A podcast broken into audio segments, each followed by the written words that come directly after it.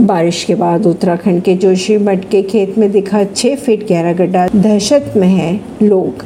उत्तराखंड के जोशी मठ की अगर बात की जाए तो बारिश के बाद एक खेत में छह फीट गहरा गड्ढा दिखाई दिया, जिसके चलते लोग दहशत में आ चुके हैं। एक शख्स के अनुसार उन्होंने अपने घर के पास खेत में गड्ढा देखा। उन्हें डर है कि बारिश के चलते शहर के भवनों को नुकसान न पहुँचे। वहीं अधिकारियों के घर माने तो अधिकारियों ने रविवार को मौके का दौरा भी किया था।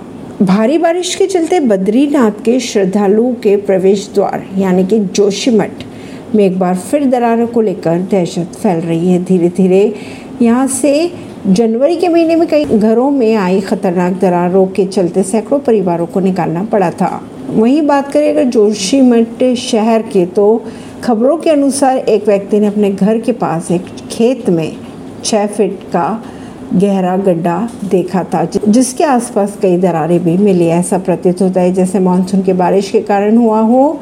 और खबरों के अगर माने तो बारिश के कारण शहर में नुकसान होने की आशंका जताई जाती है। वैसे तो इन दरारों में पत्थर और मिट्टी भर दी जाती है। यहाँ तक कि क्षतिग्रस्त घरों में दरारें अभी भी धीरे धीरे ही सही लेकिन बढ़ रही है। अगर परिवारों के माने तो दो साल पहले कई घरों में दरारें देखी गई थी। ऐसी खबरों को जानने के लिए जुड़े रहिए जनता से रिश्ता पॉडकास्ट से। परवीन दिल्ली से।